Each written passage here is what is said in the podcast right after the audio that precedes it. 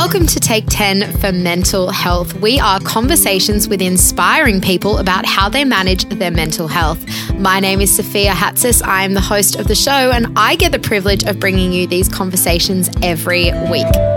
We speak to people from all walks of life, like Gotcha for Life founder Gus Warland. Don't be afraid to be vulnerable. I truly believe that vulnerability is a new way to lead. There's stuff that we do that is good and there's stuff that we just don't know what we're doing. It's nothing wrong with being human and explaining that to the people that you love. Episodes drop on Monday, so make sure you're subscribed and you're the first to know when they're available.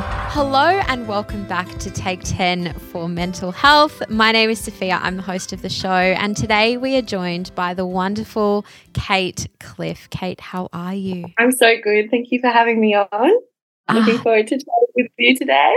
Um, Kate, before we get started, I usually like to ask my guests how they are on a scale of one to ten, one being the lowest of lows and ten being the highest of highs. Could you share with us today, um, you're currently in Dubai on a tour, but what would your uh, what, how would you rate yourself, I guess, on that scale today? So when you say a tour, I am um, I'm on an Australian and world tour of teaching and retreats, um, which, yeah, it feels like I am living my dreams. So I, I'm I'm high. I'm like nine, ten. Yeah, feeling really extraordinary. I'd love to find out a little bit more about what you were like as a child um, and what your sort of childhood was like. Can you take me back to, to baby Kate and, and where you grew up? Yeah, so I grew up in Kiama on the south coast of New South Wales. Uh, I was the youngest of three, so I had two older brothers. Um, but, yeah, so it was a bit of rough and tumble, um, survive how you can. Um, and Yeah, I would say things were fairly, um, yeah, it was really important to do well at school. It was really important to do well at sport. Um, I sort of probably built in some of those perfectionist tendencies really from a young age because that was sort of the way that we received love. Um, and, yeah, I started kind of getting sick really, like, migraines um, sort of from seven and um, panic attacks that went undiagnosed from sixteen.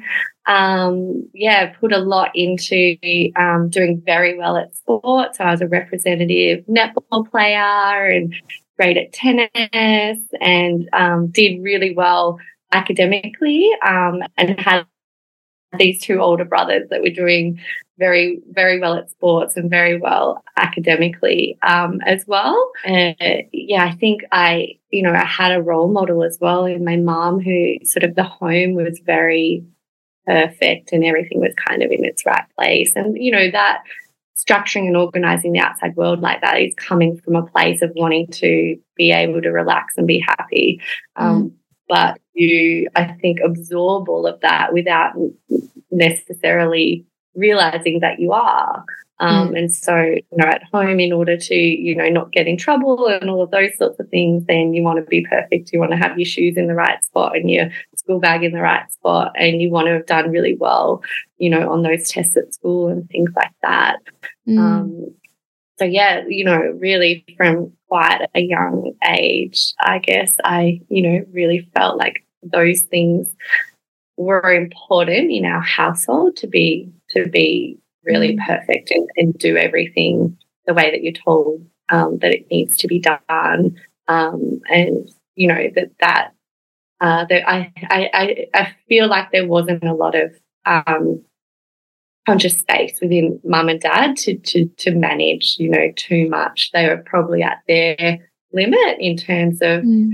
Raising three children and both working and interest rates are rising and all of those sorts of things, so financial stress and stress on your time and, and um, you know, whether they had their outlets themselves to manage, mm. um, you know, with life. And, and I think, you know, um, definitely part of the way that they managed was, you know, trying to structure and organise that outside world, trying to have everything perfect.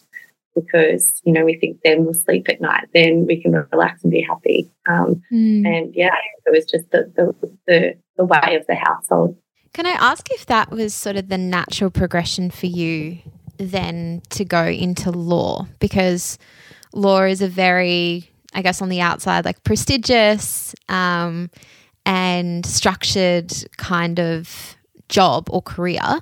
Was that kind of why you you turned to law? Was was that what interested you, or did you do it as sort of another way to impress maybe the people around you? Uh, so I wanted to be a number of different things in my life, and they kind of weren't supported, I would say. Um, mm. So going to university was always um, almost a necessity, I would say. Um, both mm. of my older, you know, mum and dad had both gone to uni, and both of my older brothers went to uni. And um, I, uh, yeah, I was, you know, I started having panic attacks that went undiagnosed from sixteen. Um, really flogged myself in year eleven and year twelve, and look back and go, um, you know, if it if it takes that much of you, then maybe it's not meant to be. You know, um, if if if the pressure of getting into law was that great, is it worth your health? Uh, in hindsight, no. Um, I actually, in year eleven, when I was picking my subject, I wanted to do early childhood um, teaching. So there was community and family studies, and there was another subject, um, early childhood kind of um, subject. And uh, at that point, my, my parents had my oldest brother kind of step in and, and talk to me about, you know, what what are you what are you planning on, you know, what are you going to do? And I was like, oh, I, you know, I think I'd like to do early child teaching, and and that was, I guess, um, there's a consideration that I was kind of lowering myself than what my marks would be able to um, get me. I was doing very well at school, um, so I kind of needed to, I guess, reframe. I, I just loved children. I really wanted to work with children, and that was kind of how I, how I, you know, saw my life. And um, so I decided that I would be a children's magistrate. So that I wanted to, I wanted to protect children. I wanted to look after children, um, and that was sort of the motivation um, that headed me towards law. Um, Another really significant event, though, my my grandmother and my cousin were killed um, when I was in year eight. They were mm. killed by a, um, a drunk truck driver that ran a red light while while speeding. Um, and, you know, I guess for me, um, you saw what that did to um, our families. Um And kind of, um, yeah, that sense of of justice within me, that that wanting to, um, uh, it, I mean, I, I don't think I felt yeah, that justice was served in that situation.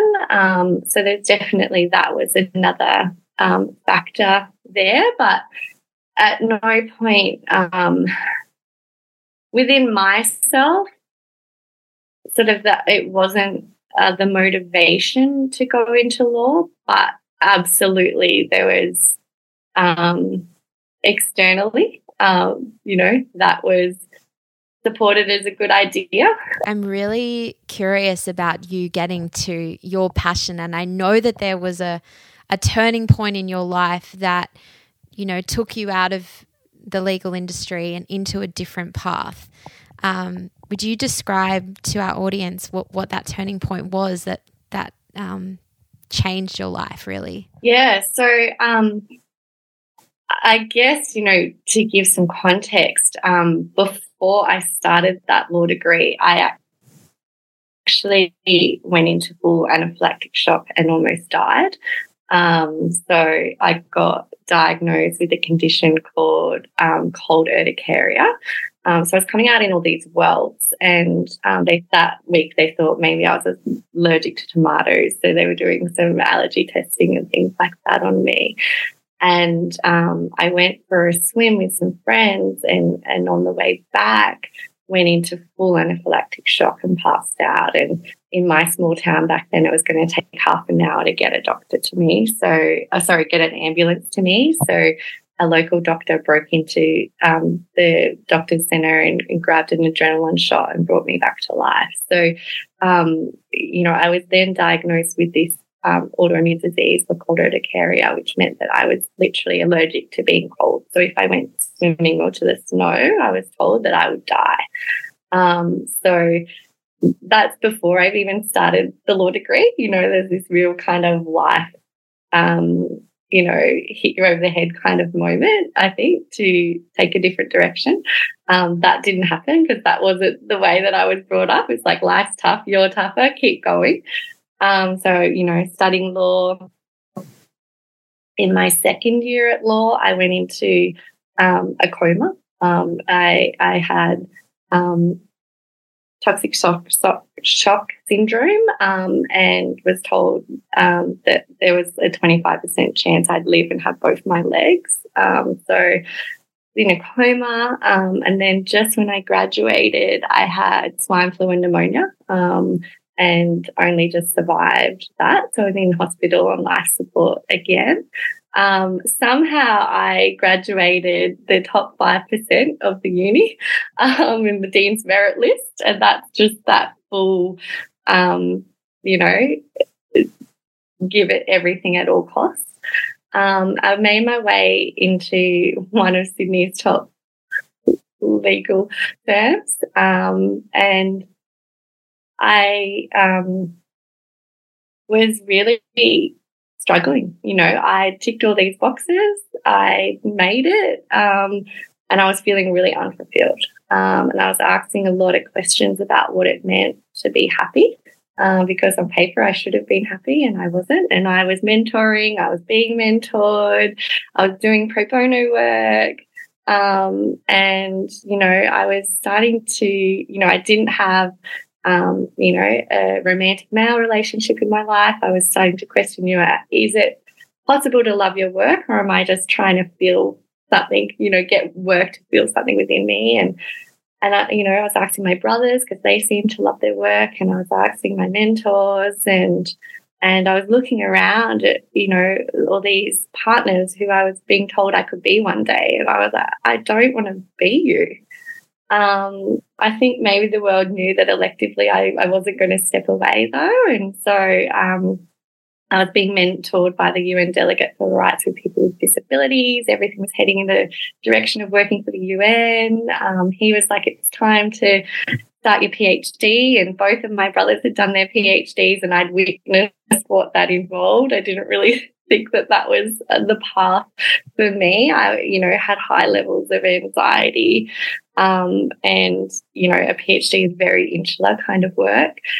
And, but I liked the idea of studying again. Um, and yeah, so I was working on this project for three months with Ron, um, McCallum, and we were, We'd, I'd gotten up early. We were delivering that day. So we were delivering um, um, a project um, about harassment, sexual harassment, discrimination in the workplace, so an education program, um, and that went really great. It was to the heads of kind of all of H R of the biggest companies kind of for Australia, um, and we were looking to, you know, roll that out to around Australia. And, you know, that evening on such a high, I was on a pedestrian crossing and I was hit by a taxi at sixty kilometres. So hit me through my right side.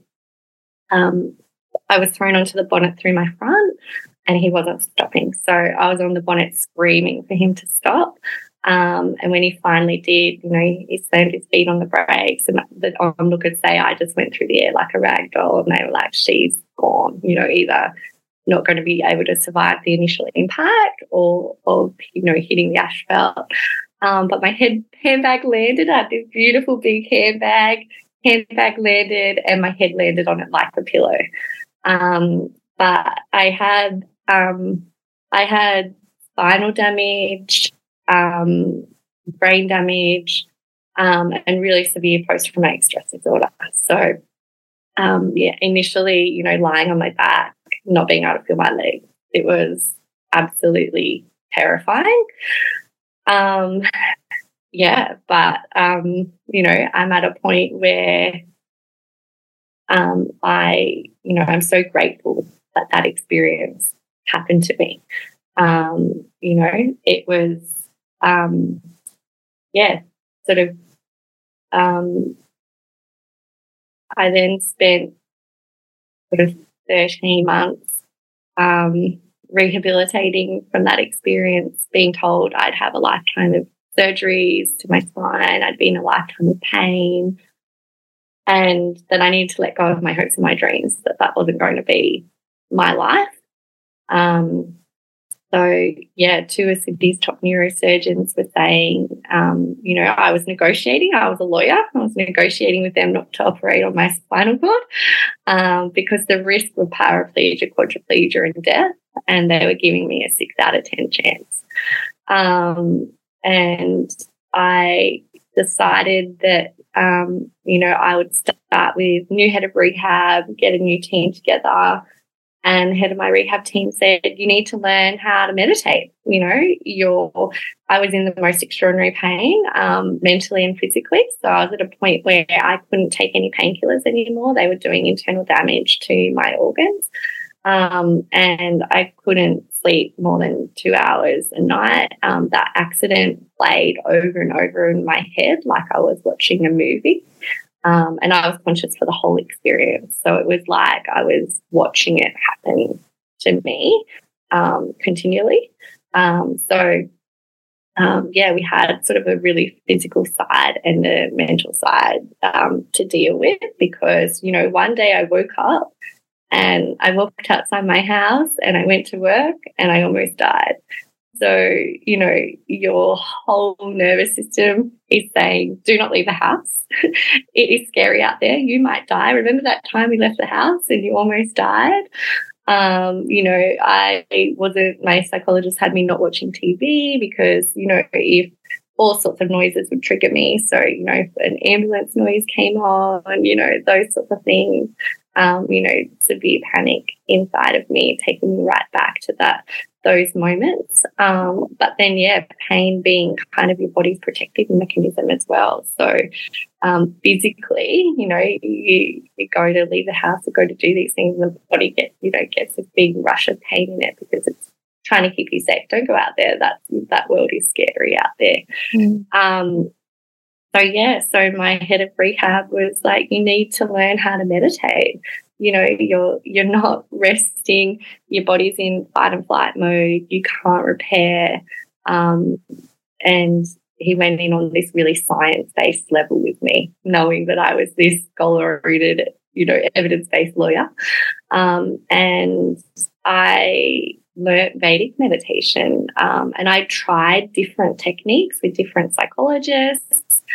Um, and I'm grateful that I did try different things because it showed me how powerful Vedic meditation was. Your whole world is ripped out from under you. Mm. Um, and, you know, uh, I added in meditation and we just were able to, it was just lift off, you know, wow. you know, yeah, I'm doing a five-minute grass walk and, you know, a few weeks mm. later a six-minute grass walk and a seven-minute grass walk and, um, you know, everybody in those places are looking at me, the staff and the other patients, like, what is going on with her? Wow. I thought to meditate, you know, essentially if this could be life, my life, it could be their life too, and I'm handing out cards and, you know, telling the website of my teacher wow. and, you know, nobody was learning. And I'm saying to him, I do not understand. If I can do it, they can do it. If this can be my life, that can be their life. Like, why aren't they learning with you? And he said, they don't want to learn with me. They don't, I don't know anything about their experience. They don't know who I am. They want to learn with you. I really would love to know, like, how is it that you feel that meditation has changed your life, and and maybe how might you recommend someone who's new to it get started? Because for a lot of people it can be that, you know, like, oh, I just can't sit still, I just can't quieten my mind. Like, what what what has it done for you, and, you know, how would you recommend somebody get started who believes that they can't do it? Yeah, so I teach exactly for that reason, because I never thought I'd be able to meditate, um, barely sleeping two hours a night, mind racing, body in so much pain. Um, and uh, the difference was that I, I got taught and learned a technique. So Vedic meditation is very different to anything else out there. So the five thousand year old technique, it's been passed down from one teacher to the next in an unbroken lineage. When you come in to learn, you get given a mantra, which is a sound without meaning that's charming to your mind. So the same way that you have car keys and they work for your car, and I have car keys and they work for my car, um, and they won't work vice versa. So I have no idea how cars work, but I have car keys and I put the, them in the engine, the whole thing starts to go. Um, so uh, that's why I teach Vedic meditation, because it's not difficult to learn. It's very simple to learn. Um, the results that people experience happen very quickly. Mm. Um, you know, that deep rest and um, uh, that relaxation inside of the mind and the body um, come naturally. Um, so it's an effortless technique. Um, I teach five-year-olds, I teach eighty-five-year-olds. Anybody can learn, anybody can do this. Um, it's about um, being passed on your mantra, you know, in the correct way, then anybody can learn. Um, so that's what I then spent a year studying. I graduated in India, um, and I've spent almost ten years now um, teaching people how to do this for themselves. Um, you know, it, I am the least likely person to be able to meditate. So when my life went from barely surviving to thriving, I was just like, I want that for everybody. I want absolutely everybody um, to have this in their life. And for me, I was doing everything else there was, and this was the missing piece in that mm. puzzle. Um, so, um, yeah, you know, it's a four-session course. Um, people can learn over two days or over four days. It's, it's not, you know, um, something that takes a long time to get good at, and you see results quickly, and then you have this tool in your life for the rest of your life. Yeah. Um, you know, I, there's no way I thought doing something for twenty minutes two times a day would have the impact that it has had on my life. Um, and yeah, that's, that's exactly why my life is devoted to, to wanting, you know, other people to know that, you know, I don't want anybody to go through the depths of where I've been and not know that there's a way through that. Life is what we make it. And, you know, I, I got hit by that, that car, and it's why me? Like, have I not been through enough? You know, mm. but actually life wasn't, I don't think life wants to hit you with a car. Like, life doesn't want to have to get that loud to get your attention, to enable you to course correct. I think life's only going to turn up the volume like that um, when we're not listening. You know, I was just plowing through life. Um, life's tough. I'm tougher. Um, you know, actually that's the, you know, swim upstream model where you're getting, you know, hit in the head by rocks and sticks and that. And life can be this beautiful float down the stream. Um, but, you know, we have to allow ourselves um you know, life doesn't have to be this tough logging out. You know, I think that's the way that the universe talks to us about that. That's not the direction for us to go in. You know, we need to sort of, you know, follow charm fearlessly. Say yes to yourself. Follow your soul. What are the things that light you up? You know, mm. head in that direction, and more and more of that joy will will unfold in your life for you. I love that, Kate. I can't thank you enough for joining us and sharing your story. Um, I'm so grateful for for it. Uh, and yeah, we're just watching your journey keenly and, and seeing the impact that you're having worldwide now. So um, thank you for spreading your gift and, and for giving that love and that gift to so many people. And a big thank you from us. Thank you, you too. So wonderful to chat with you. Thank you for having me on. And lots of love to your your listeners. Thank you for listening. Episodes drop every Monday morning, and you can listen on Spotify, Apple Podcasts, or on your favourite podcast app. Remember to take ten and check on the man you love today.